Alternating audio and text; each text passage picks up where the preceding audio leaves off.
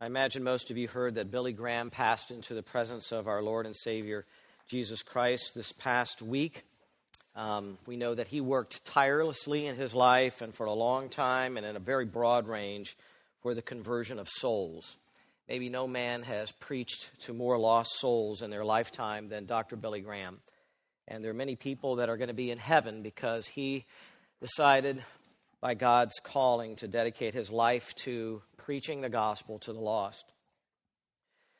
We don't agree with all of the associations that Dr. Billy Graham developed through the years, but we can agree he preached the gospel of truth and he preached repentance to the people and he preached faith in the Lord Jesus Christ and he held the Bible up each time and he said the Bible says and and I remember my mother when she was uh, thinking she was actually a Christian and she was not and she watched on television and she saw this man with the title doctor in front of him, Dr. Billy Graham, holding up a Bible and saying he believed it. That had a profound impact on her, and I imagine it did on, on tens of millions of people. That here was a man with degrees next to his name and believed every word in the Bible. That matters. Well, we do too, right? Whether we have a degree, doctor this, or whatever, we believe every word of the Bible. He certainly was the best known evangelist of our time, one of the most known human beings on the entire planet. Um, and we thank God for his ministry. There are a lot of lesser lo- known preachers and uh, evangelists throughout church history, and we'll find the names of all of those when we're enrolled above. Um, a much lesser known preacher in American history was named Lemuel Haynes. He also worked for the conversion of souls. In a May 2017 article in Christianity Today, it tells of this black preacher and uh, pastor serving in New England in the state of Vermont during the latter part of the 18th century. Of this pastor, the article says this On March 28, 1788, Haynes accepted a call to pastor the West Parish of Rutland, Vermont, where he served the all white congregation for 30 years a relationship between pastor and congregation rare in Haynes's time and in ours, both for its length and for its racial dynamic. During his stay in Rutland, the church grew in membership from 42 congregants to about 350 as Haynes modeled pastoral devotedness and fidelity to the people in his charge. He also emerged as a defender of Calvinistic orthodoxy, opposing the encroachment of Arminianism after the 30 years of ministry, Haynes told his parish as he was leaving, he gave them these words The flower of my life has been devoted to your service. And while I lament a thousand imperfections which have attended my ministry, yet if I am not deceived, it has been my hearty desire to do something for the salvation of your souls. That's a good pastor. To do something for the salvation of your souls. I'm sure he was underplaying his own ministry. He was a faithful man of God, um, an example to not just blacks, but whites and everyone today of what you can do with your life if you do not fear God and you follow the calling of God. I remember when Pastor George was at the Master's Seminary and he got asked by an African American uh, pastor to come and join him in inner city, and George called me on the phone and he said, What do you think? Should I do it? And I said, George, you're not a black man, you're a Christian man. You can go anywhere in the world that God calls you. You don't have to go to a black congregation because you're black. You can go to the Philippines. You can go anywhere God calls you. Over time, God did realize in Pastor George's heart a desire to go to the inner city, but he served also in Little Rock, Arkansas, in a white congregation, and he served them well. Whether you're white, black, Asian, Hispanic, whatever your background is, that doesn't matter. When we're serving the gospel of the Lord Jesus Christ, we're serving Christ first, and then we're serving the people second. And we're trying to make sure, because of all the deception that is in the world, that people are genuinely converted. Not converted in name, not Christian in name only, but converted in their soul. Listen, working for the conversion of souls is a wise pursuit. Whether you're well known like Billy Graham or lesser known like Pastor Haynes, Only the courts of heaven can measure accurately the fruit of one's labor for the cause of Christ. Certainly, we too, in our time, should be dedicated to this cause the conversion of souls. That's what this church is about. It's an important work.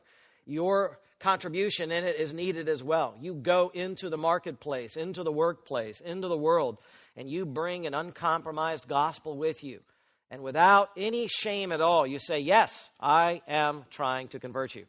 That's what this series has been all about if you haven't caught on by now. We are in lesson number five, message number five, and uh, hopefully we will wrap it up today, but you never know. Um, back to Acts chapter 2, verses 37 through 41. Please follow along again with me as I read our inspired text. Acts 2, 37 to 41. Now, when they, that giant crowd there that had been gathered to hear Peter's sermon, when they heard this, they were pierced to the heart and said to Peter and the rest of the apostles, Brethren, what shall we do? Peter said to them, Repent and each of you be baptized in the name of Jesus Christ for the forgiveness of your sins, and you will receive the gift of the Holy Spirit. For the promise is for you and your children and for all who are far off, as many as the Lord our God will call to himself and with many other words, he solemnly testified and kept on exhorting them, saying, Be saved from this perverse generation. So then, those who had received Peter's word were baptized, and that day they were added about 3,000 souls. We've been learning the components of biblical conversion from this historic text. Component number one we already covered was the need for gospel preaching, which Peter provided. Component number two was then the conviction of sins, that the preaching was not just interesting or informed them, but they were brought to the point, sort of the end of their rope, the end of themselves, where they realized before God they have no chance. And that's where everybody needs to be brought. That apart from Jesus Christ, you have no chance with God. Component number three is genuine repentance, that you don't just acknowledge something is true, but you realize there's something wrong with your life and you turn from that wrong lifestyle, from that independence from God, and you turn in faith to Jesus Christ and confess Him as your new King, your Lord, your Master. And you're ready to follow Him. It's a radical change in your heart. If you haven't gone through a radical change, you're not a converted person. You have to, you have to follow Christ, and that's a radical thing. Component number four of conversion, also review, is the sign of water baptism. While water doesn't convert anyone, it doesn't add to your conversion, it is a great symbol of conversion and the washing away of all sins. Component number five of conversion is the forgiveness of sins. There in the middle of verse 38, you see that.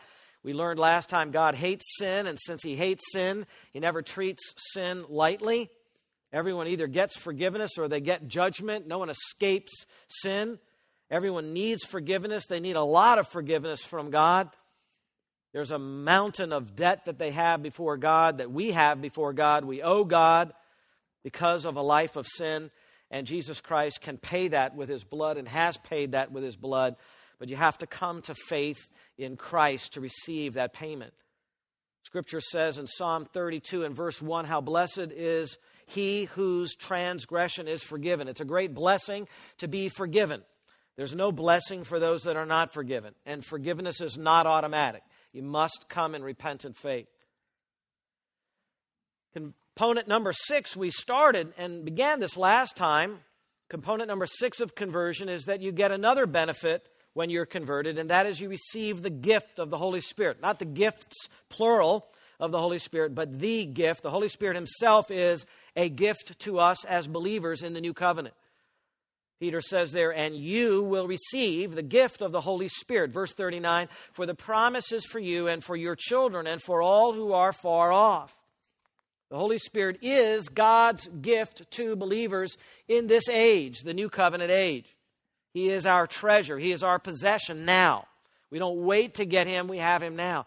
In Acts chapter 2, it clearly teaches that every single believer in Jesus, male and female, without exception, received the Holy Spirit on the day of Pentecost.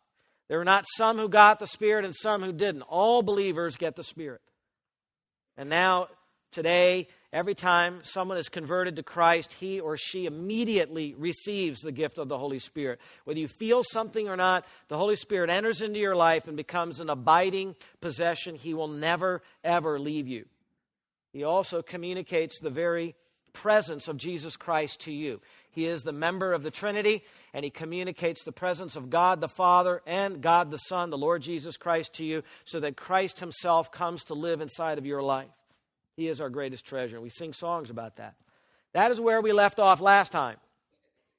This gift, Peter trumpeted out there, is not only for you, he told those Jewish adults there, but notice, for your children and for all who are far off. The you, when he says this is for you, refers to the Jews. Why? Because they were all Jews there. We're still in Jerusalem. This is an entirely Jewish context. The coming of the Spirit was a national promise to the Jewish people. It was a promise that God made to the ethnic Jews, to the, to the Jewish nation. The Old Testament context is very clear about that. It can't mean something other than what it meant in the Old Testament context. God's not in the business of changing the promises of God. The New Testament adds detail that the Old Testament did not have, but it never changes the promises given in the Old Testament. It was a promise that God had made to the nation of Israel as part of the new covenant, a better covenant he would make with them, a better covenant than the old covenant that they got at Mount Sinai, mediated through Moses. One place in the Old Testament where that promise was given to the Jews is Joel chapter 2. At a time when God would restore all of the fortunes of Jerusalem and Judah after the time of the Great Tribulation, according to Joel 3, there would be the coming of the Spirit. It was for the Jews, it was for the Jews' children, everyone that God Himself would call to Himself. Peter does not mean here that little children or infants received the Holy Spirit in water baptism. Again, some try to use this as a proof text for infant baptism or even baptismal regeneration, that the operation of baptism actually causes somebody to be born again. That is not true. Clearly, that is reading more into the words that Peter intended in this context. The immediate context makes Peter's meaning clear. Peter means that when they grow old enough to respond to the call of God, have the conviction of their sins, as was going on that day, and repent, become believers in Jesus, they too are promised the Holy Spirit. It's not a one generation promise, it's also for the children, the grandchildren, and every generation that will come to faith. The point is, this is a wonderful gift. It's a wonderful promise, a wonderful covenant. It's not going to happen just once, it's an enduring promise. It is a way of telling all of those Jews that these stipulations of the new covenant are ongoing. The new covenant will not have an end as the old covenant did. The new covenant will be a perpetual covenant. The new covenant will not only be perpetual, the new covenant will be widespread. Notice he says, even to those who are far off, they also will get the Holy Spirit. In other words, this pouring out of the Holy Spirit that these Jews had witnessed with the speaking of the languages was the beginning of something new and something big. It was something that was going to spread across the world. It was something that was going to last perpetually. It, it was a major event. Pentecost was a world altering event. We talked about this before in other sermon series that we talk big about Good Friday and the death of Jesus, and so we should. And we talk big about Easter and the resurrection of Jesus, and, and we should. That's right. But so many Christian preachers and Christians themselves forget that the ascension of the Lord Jesus was just as an important event when he sat down at the right hand of God the Father Almighty, and the coming of the Spirit was meant to be a world altering event, and indeed it was.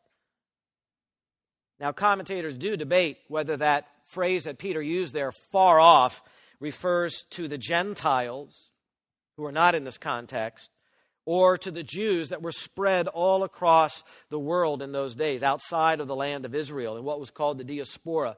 You may remember the the tribes of Israel were taken off of their land in the Old Testament with disobedience and they were spread in the nations. Well, they kept spreading everywhere.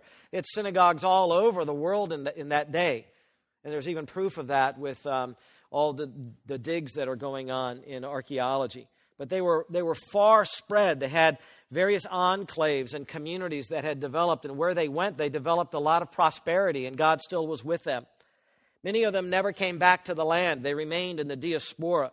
And many of the people here in Pentecost were from that diaspora. They spoke in all these different languages that were listed earlier in chapter 2. We, knew, we noted how that was from northern Africa and from Europe and from Asia and even far over in Asia, different places, the Arabian Peninsula, and all of those different areas. That is far off from Israel. At this early stage of the church, it does not appear that Peter fully understood that this new covenant would spread beyond the Jewish people to the Gentiles. In fact, Peter was so resistant to it, not just in Acts 2, but by the time we get to Acts 10 and Acts 11, Peter's still kind of, kind of a numbskull. And it takes this vision that he gets in Acts chapter 10 and 11 that opens up all of these unclean animals. And he's told Peter, Arise, kill, and eat. And he says, By no means, Lord, I've never eaten anything unclean. But God was trying to teach him a lesson, not just that now he was allowed to eat bacon, but that the Gentiles who were considered unclean by the Jews were now no longer unclean. They could come into the kingdom. He didn't get that until Acts 10 and 11. So it's doubtful that here in Acts 2, Peter means the promise is for the Gentiles. It's more likely he means that the promise is for the Jews that are scattered abroad. And again, the foreign languages set that context there many, many scattered Israelites, they too would receive this promise. It was not just something that would happen in Jerusalem, it's something that would spread, it was something that would cover all over the world. Now, as we get to trek through the book of Acts, we're going to see all of this that the Word of God does spread. At first, it spreads from synagogue to synagogue. It comes out from Jerusalem and it goes into Judea and Samaria, and it's very localized, but it's spreading. And then it goes and it continues. It gets to Antioch, and then you begin to see the mission that opens up to the, to the Gentiles. But at first, it's going from synagogue to synagogue. Even the Apostle Paul, who was an apostle to the Gentiles, always made it his practice when he went into town, if there was a synagogue, to preach the gospel first to the Jews. It was their national promise, and Peter was saying that even here. All of these conversions, of course, would be guided by the sovereign hand of God. The Jews, some of them would accept the gospel. Really, there were tens of thousands of Jewish people that embraced the gospel of the Lord Jesus Christ. But over time, the Jews hardened their hearts, and the sovereign hand of God moved the gospel out to the other nations, and they rejoiced in the reception of that. God's sovereign hand guides conversions. The evangelist really can't make anybody converted. It takes God to work on hearts. Please notice that even here in this fabulous text on Christian conversion, where the responsibility of, of repenting is put on the people, we have a, a short note, but important note of the work of God kind of behind the scenes. All of the conversions, all of the repentance, would be in response to, notice, God's call. God's call. Look at the end of verse 39. As many as the Lord our God will call to himself. Who are the ones that are going to respond? Who are the ones that are going to believe? The answer as many as the Lord our God will call to himself. All that the Lord our God calls are going to get converted and get the gift of the Spirit. Do you see that? Of course, the title, the Lord, is the covenant name for God as he is in relation to the nation of Israel. Yahweh, the name that refers to the being verb in Hebrew. He is who He is. He is the self existent one. That's the aseity of God, that no one created or caused God. He always has been and He always will be. He's the first cause of all other causes. He never was born, He never started. He just is. Remember what He said to Moses? I am who I am. That's the name. The Lord our God. God is the more general name, Elohim. It means the, the God of Israel is the true God, and that God will call people to himself. He is Lord of all the earth. That God, our Lord, will be in charge sovereignly of how all of this conversion happens as it spreads across the globe and people get saved. By the way, that is God's prerogative, is it not? To have problems with the sovereignty of God and salvation is to have problems with a God who's sovereign. God can't be sovereign without being sovereign. Either he's sovereign or he's not sovereign. If he's sovereign, he's sovereign in everything, and that includes the salvation of people. No one can stay God's hand and say, What are you doing? He doesn't answer to anybody. Some he will call, and they will come. I want to make a distinction for you in your theology just to help you out a little bit here. In the general sense, all people who hear an evangelist preach are called by God to come. Jesus himself was an evangelist, and he said in Matthew 11 28, he proclaimed this Come unto me, all of you who are weary and heavy laden, and I will give you rest. Was that a genuine call for people to come who are weary with life and weary with the rule, the Pharisaical rules that have been put on them in Israel? And the answer is yes. It was wide open. His arms were wide open to any. Come the physical ear of people would hear that call of God to salvation. Turn from your sins. That entire massive crowd that was there with Peter, they heard it as well.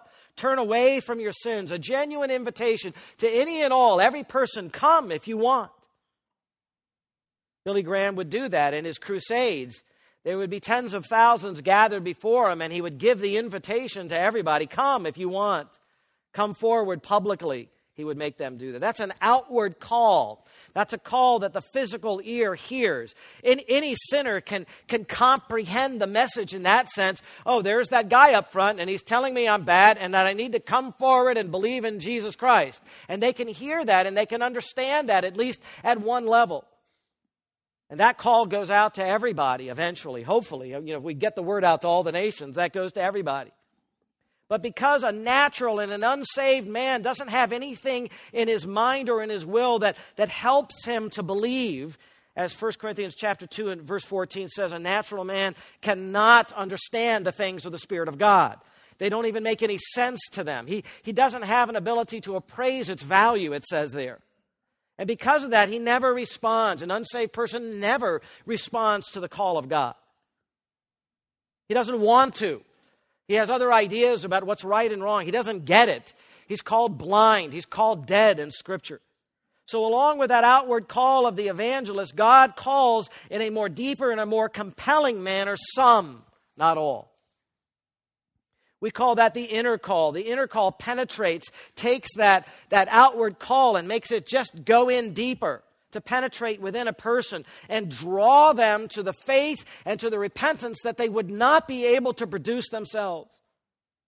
In fact, the reason they are able to convert is that God gave them a more compelling inward call come to faith and repentance.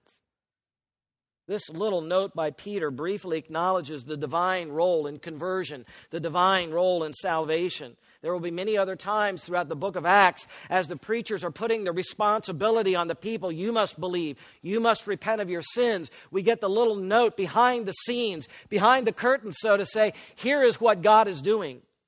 And what God is doing is most important. The inspired writer gives us a little brief glimpse about the work of God. I'll just give you an example. In Acts 13 and verse 48, it teaches that when the Gentiles heard Paul's evangelistic sermon, they began rejoicing and glorifying the word of the Lord. And then it says this as many as had been appointed, had been, in past tense, had been appointed to eternal life, believed. Who are those that responded to the outward call? And the answer is those who had already been appointed to gain eternal life, they are the ones who believe. God obviously does the appointing to eternal life. That is what resulted in some believing the gospel and some getting converted. The ones that God appoints to eternal life are the ones who get that inward divine summons or call to the gospel. The internal call of God is explained by the British preacher Charles Spurgeon. In 1892, he preached this The general call goes out to all the world by virtue of Christ's universal mediatorship. Since he is the mediator of all flesh, God wills that the proclamation of mercy be published universally. Although this general call is sincere, the person dead in sins and corrupted with lust is unwilling and incapable of responding to the gospel invitation to such an individual, sovereign grace cries out through the word, applied by the Spirit, come forth. And so the person receives new spiritual life.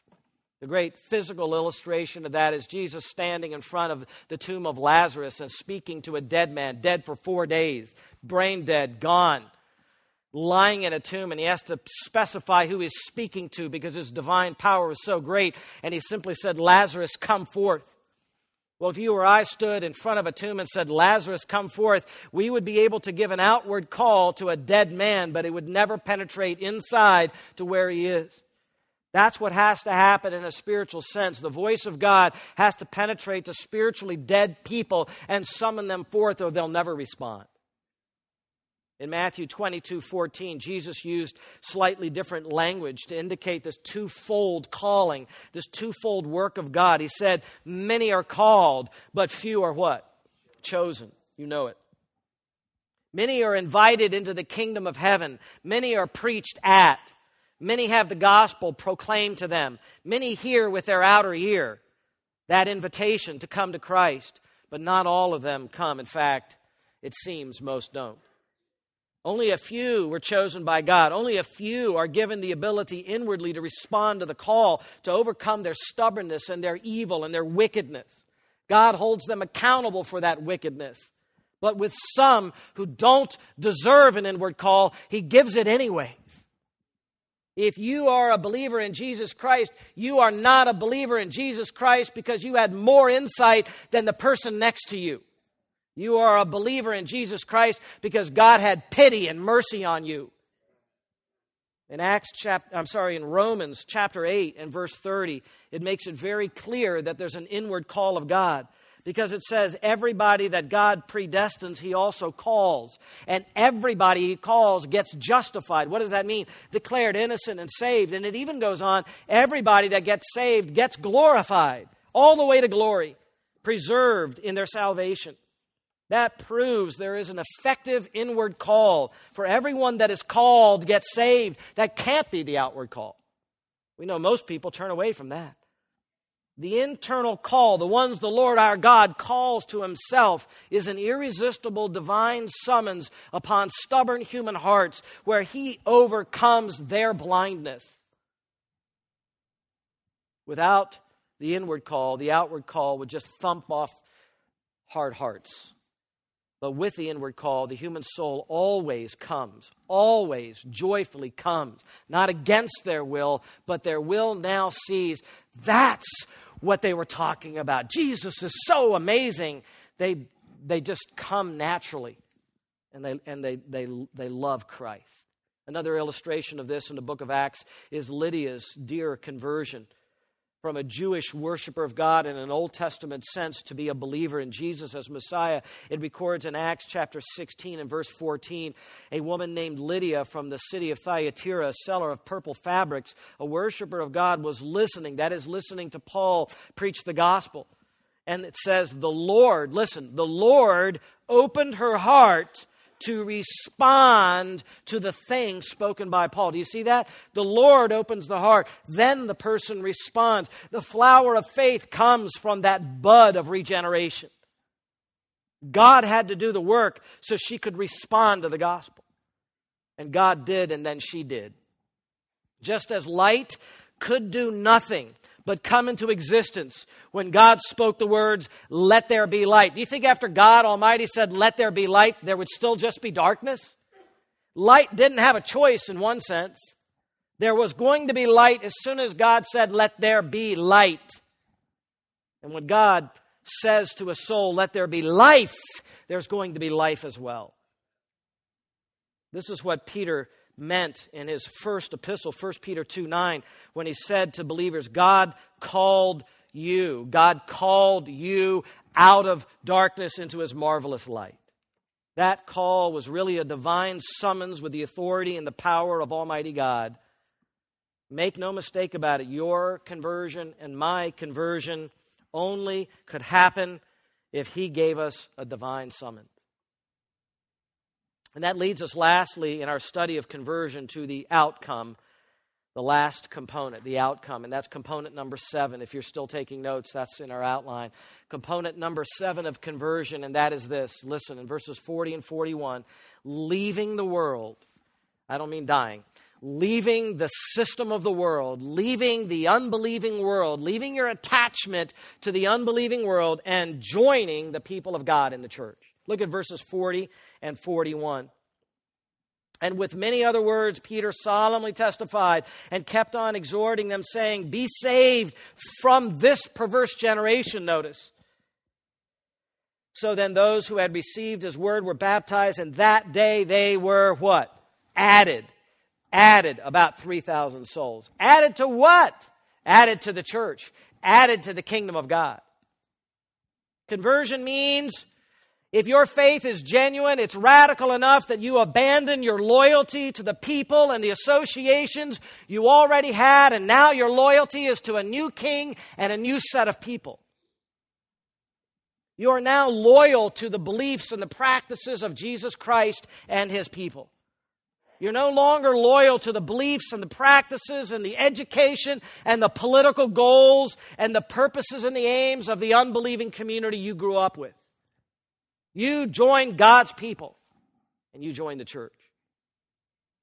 Converted people cleave to their new relationship. What is it? Jesus Christ. What else? The people of Christ. The people of Christ are not an option. It's part of what you get when you get Jesus, you get the people of Jesus. You are no longer to be known as an Asian. You're no longer to be known as Hispanic or white or black. You are now a member of Christ Church, and that's the only identity you need.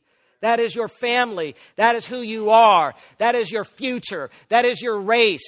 That is your purpose. That is your mission. These Jews here made a radical departure from others. I'm sure there were many family squabbles. All the new converts on that day, all of them joined the church. Please note. And to convince them, or at least some of them, that they needed to be saved and to get them truly converted, please notice that Peter kept on preaching at them. Did you see that? Did you see that he kept on doing it? He urged them to be saved. That's, a, that's an imperfect tense verb. It means he didn't just say it once or twice, he kept saying it. With many other words, it says. With many other words. This is the first of the many speeches that are recorded for us in the book of Acts. And this verse indicates that the writer of the book of Acts, who's Luke, did not record the entire speech.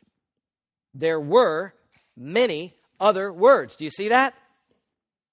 So, Acts 2 is a condensed version of Peter's sermon. That probably means the rest of the sermons in the book of Acts are also a condensed version.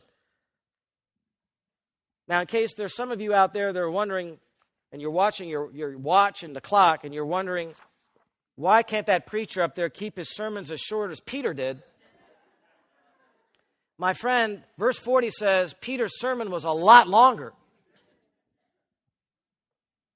Sometimes it takes longer. Sometimes it takes a level of being uncomfortable and then feeling even worse before someone realizes how serious this is with God. It takes time to plow into a hard heart. That's the danger of people that sit under preaching and teaching in churches where they never get to the hard things. They get this idea that they're mature Christians, and they're not. They're busy in church. They may even have a title in church, but they're not being confronted with what God says. God says a lot of uncomfortable things. Sometimes it takes longer. Please notice that the text even lets us know what Peter's tone was like. You ever listen to movies from the Bible and you wonder if they're getting it right? I'm always listening to what do the preachers sound like in these little movies and cartoons? And they're always just too happy, in my opinion. They act like they're modern, you know, slap happy people. Everything's cool, dude. Chill out, man. It says he solemnly testified. He solemnly testified and kept on exhorting. He was like a bulldog. He bit down and he wouldn't let go. Solemnly means seriously and with weight. In Acts chapter 10 and verse 42, it says Jesus ordered the apostles to preach to the people and solemnly to testify that this is the one who has been appointed by God as judge of the living and the dead. When we talk about eternity and eternal consequences, and life is so short, of course we have to have moments where everything gets serious. For all of the people who think that preachers need to relate and be light-hearted and tell lots of stories and use lots of humor, please don't speak too much about sin and judgment. Our visitors won't come back. They need to understand that when the Holy Spirit got a hold of an apostle's tongue, and, and produced apostolic preaching, it came out serious and it came out earnest. Too many preachers today want everyone to feel good. And do you know why, by the way? Because they want your money. Peter did not care how they felt. He wanted them saved. They were in the business of converting souls. Isn't that a serious business? Do you take your job seriously? When you go to work, is your job serious? Do the people at your job, you know, take it seriously? See all those guys in the Olympics and they're doing their one sport. They take it very seriously, don't they? Even that thing where they're pushing the thing on the ice, you know, and they're, they're cleaning it like that. And you look at that, and they're so serious about it. You're like, just a few more inches. And they won the gold this year for America.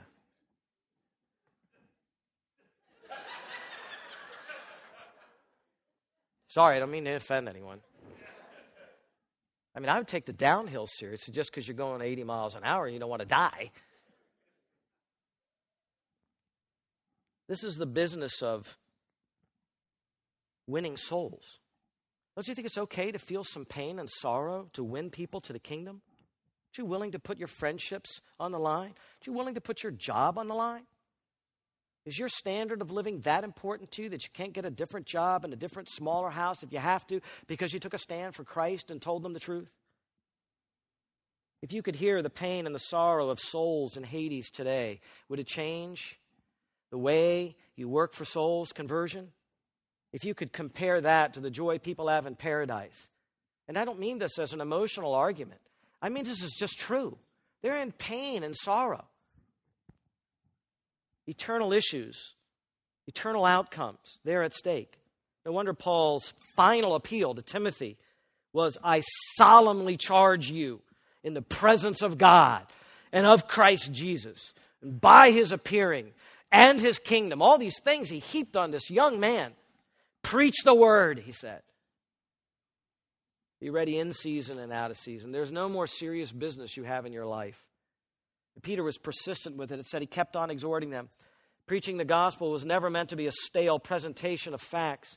You don't do a good enough job if you just say point number one, point number two, point number three, point number four. Did you understand? Good, I've done my job. Look him in the eye and tell him, brother, you're going to die one day. You don't know that? You're going to die.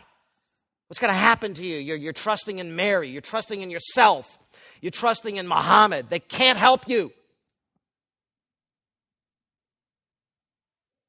If we believe in Jesus, they should see in our eyes and in our tone a gravity and an urgency. You cannot joke people and relate people into the kingdom of God. They'll walk with you only so far, and then they'll realize this is serious business, and then they're done with you. Too many people think that evangelism is like this Hey, have you tried Jesus yet? Jesus never gave anyone permission to try him. Jesus is the Lord over this world. He is the King of kings. He is coming back physically with great power and glory. The fact that he's waited 2,000 years is a tremendous amount of patience for him because he can come back at any moment and he can claim this world for his own and take up his throne in Jerusalem and rule over all the kingdoms of the world. What we're doing now is we're offering the nations Jesus' terms for surrender. They don't get to try him. They get to bow their knees before him and confess him as their king or die in his way. Psalm 2 says that. Now, therefore, O kings, show discernment. Take warning, O judges of the earth. Worship the Lord with reverence and rejoice with trembling. Do homage to the Son of God, that he, the Son of God, not become angry and you perish in his way, for his wrath may soon be kindled. Remember how it ends? How blessed are those who take refuge in him. Everybody in this world has a personal relationship with Jesus Christ. They either have a personal relationship with him as their judge or with him as their savior. If you want him as savior, then his terms of surrender are your repentance of your entire life. Beloved, Peter's aim was so clear. Peter did not preach without purpose, he did not box without aim. His purpose that day is stated there in two words be saved. Be saved. He was trying to convert them. And Peter made no apologies for it. Be saved from this perverse generation, he said. Get out of this generation. Get out of this world. Get on to God's ark of safety, the Lord Jesus, before it's too late and the flood of fire descends on you, for it won't be water this time. As the heartfelt cry of Ezekiel in Ezekiel 33 11 says, As I live, declares the Lord God, I take no pleasure in the death of the wicked, but rather that the wicked turn from his way and live. Turn back, he said. Turn back from your evil ways. Why then will you die, O house of Israel? True men of God stand and preach the full, hard truth of God, pleading for the people to respond so they don't perish along with a perverted world. That's our task also. God knows you and I live in a perverse generation, just like Peter did.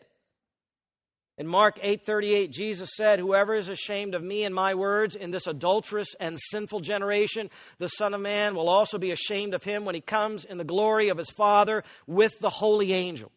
Notice, not the loving angels, the holy angels. Their generation was bad. Their generation crucified the Lord of glory. Our generation is bad also. Our generation mocks the Lord of glory. This generation on social media lectures the rest of society on everything from guns to gays, from capitalism to animal rights. And they're so pompous and arrogant in the way they judge other people. They shut their ears and act like their morality is so great while they break the commandments of God every single day. While they decry sin in others, their sin is mounting to the heavens, and it sickens God. Hebrews chapter 2 and verse 3 puts it this way How will you escape the wrath of God if you neglect so great a salvation in Christ? Many in our generation decry shootings in schools and want to blame everyone for it. But they give hearty approval, even with blessings, to slaughter the countless babies in the womb. Many in our generation scream for tolerance, and they scream so loudly nobody else can get a word in edgewise hypocrites.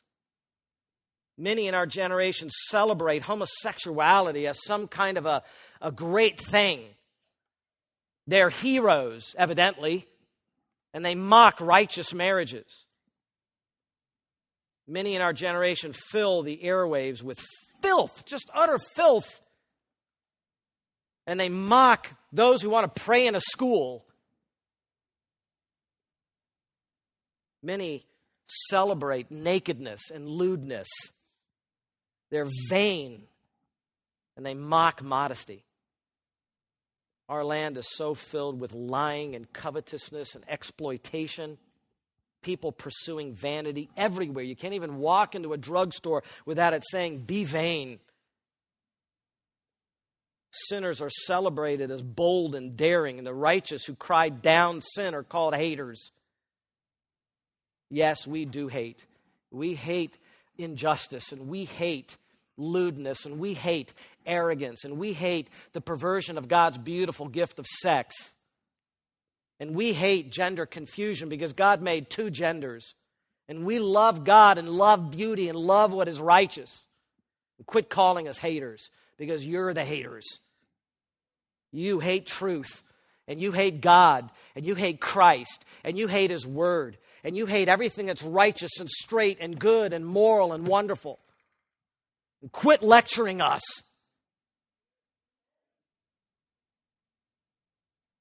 We too need to be saved from this perverse generation because it rubs off on all of us.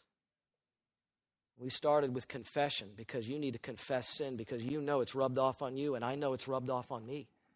And I know I look at something on the internet sometimes and I'm like, Tom, what are you doing? I get angry at someone in my heart, or I get jealous of someone coveting some nicer car they have, and I say, What are you doing? You're conforming to the world. Get out of that. Be saved from this. Please don't, young people, please don't admire these singers and these dancers who flaunt themselves in the most arrogant manner. By the way, why can't someone score a touchdown now without throwing their chest out? Can't they just hand the ball to the people that block for them and say thank you? Is there anything wrong with that? Do you listen to the perverted comedians excusing them for saying this and that and that just to get a couple of laughs? Why do you have to listen to their perversion? Shut them off. Don't give them any ratings. The hypocritical politicians on both sides of the aisle. Quit fighting with one another. Ain't none of them really working for the kingdom of God in that sense. They can't. You can't bring the kingdom of God in with unregenerate people. Please don't listen to the unsaved media, they're talking heads. I keep asking myself, why is it the same people that keep telling us what to do? It's always the same people. And now we have so and so. We saw him last month and the month before. We saw her last time. Why is it? Who gets to decide who I listen to? Turn it off. I'll listen to who I want to listen to. What do they know about the character of God? Do you love their wicked movies? What does that express? A bunch of godless people sitting around and using their imagination to produce something godless. Why is the opinion of a Hollywood actor so important? Is it important to you? So and so believes such and such. The unsaved athletes, what do they know? We wouldn't let them teach our kindergartners here at church. I'm serious, we wouldn't. They wouldn't pass the entrance test. You know, we want to know what's their opinion. Ooh, so and so said such and such. That generation in Jerusalem that Peter preached to had cried out for the crucifixion of God in human flesh. Forty years after Peter preached this, that same city of Jerusalem was destroyed in the most violent kind of way by the Romans. Things got so bad inside the city walls, they began eating one another in cannibalism. They were starving to death. God judged that generation in a most severe way. You don't think that's going to happen here in America? I heard Sterling in the first hour quote 1 Corinthians 6, but I'd like to also quote it again. Or do you not know that the unrighteous will not inherit the kingdom of God? We're so excited. Hey, so and so said they're a Christian. Yeah, but they're living an unrighteous lifestyle. Oh, no, but they said that they're a Christian. I know, but they're living an unrighteous lifestyle. Oh, you know, no, but, but they, they, they said and they said the good thing about Jesus. I know, but they're living an unrighteous lifestyle. Or do you not know that the unrighteous will not inherit the kingdom of God? Do not be deceived. People today are deceived. I can have Christ and have the world also. No, you can't. Neither fornicators, do you know what that is? That's sex outside of marriage. So if you practice sex outside of marriage, you're not going to inherit the kingdom of God. That's what it says. Yeah, but I'm saved. No, you're not. You haven't repented. Neither fornicators nor idolaters. What's that? Worshipping any other God in any other religion. Nor adulterers, you know what that is. Nor effeminate, includes things similar to transgenderism. Nor homosexuals. Actually, the word means that in Greek. Some have tried to say, well, it doesn't mean homosexuals. It actually does. That's why all these scholars wrote homosexuals and not some other word. Nor thieves. There's a lot of ways of thievery. Capitalism in some forms, unchecked, run amuck, can steal in some cases. Nor the covetous. Ooh, covetous.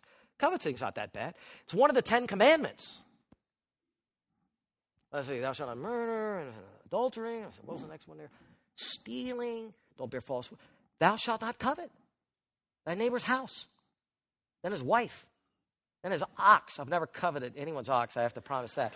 But today, there are other things that we put in there his computer, his patio, his Ferrari.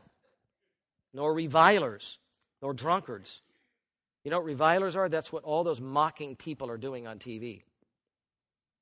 Nor swindlers will inherit the kingdom of God. And then he says, Such were some of you. In other words, if you're truly converted, you're no longer that way. Yes, you may stumble in it. Yes, you may get drunk once in a while. Yes, you may struggle with this sin, that sin, okay? None of us are perfect. We get that. There's forgiveness. We don't live a perfect lifestyle, but the course of your life has changed. It's not the perfection of your life, it's the direction of your life, right? Our responsibility is to be very different. I forgot to put my clock on today, by the way. Oh, I'm out of time. Philippians 2:15 Prove yourselves to be blameless and innocent children of God above reproach in the midst of a crooked and perverse generation among whom you appear as lights in the world. And that's what the community is all about in verse 41. They were all added to the church, to the company of believers. They, they banded together. They even counted the membership rolls there, by the way. They knew there was about 3,000 of them. Notice that.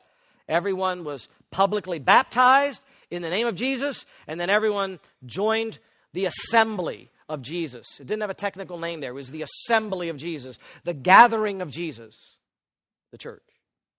There were no private believers. In a very brief period of time, they went from rebels to repenters. They went from Christ rejectors to Christ embracers.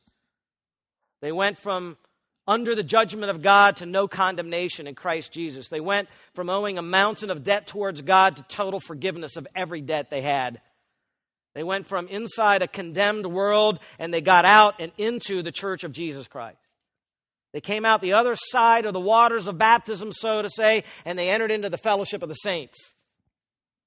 From now on, the story in Acts will be about the growth and the spread of the assembly of Jesus, the church of Jesus more and more will get converted, more and more will come to Christ. I say to you, if you claim to be a believer in Jesus Christ, it is your, it is God's will that you be a member of a local church, a gospel preaching local church. Because now this is your people, this is your group, this is your family, this is your race. And together now we formed a distinct community a community to showcase Jesus Christ and proclaim his excellencies until he come. And next week, we're going to get to study what that community is like and what they're doing. And another blessed text for us. Father, thank you so much for this text on conversion. We pray you would work it in application in the hearts of your people. Bring the lost to believe. Help them repent this very day. Father, we also just thank you for the chance for parents to give testimony to the uh, faith that they have to bring up their children uh, in the discipline and instruction of the Lord and for the child dedication, Lord God, that we're going to have right now. And we just thank you that we get to witness this. And we thank you for the community of believers here at Hope. It's your work, Lord God. You called us to yourself, and we give you all the honor and praise. Amen.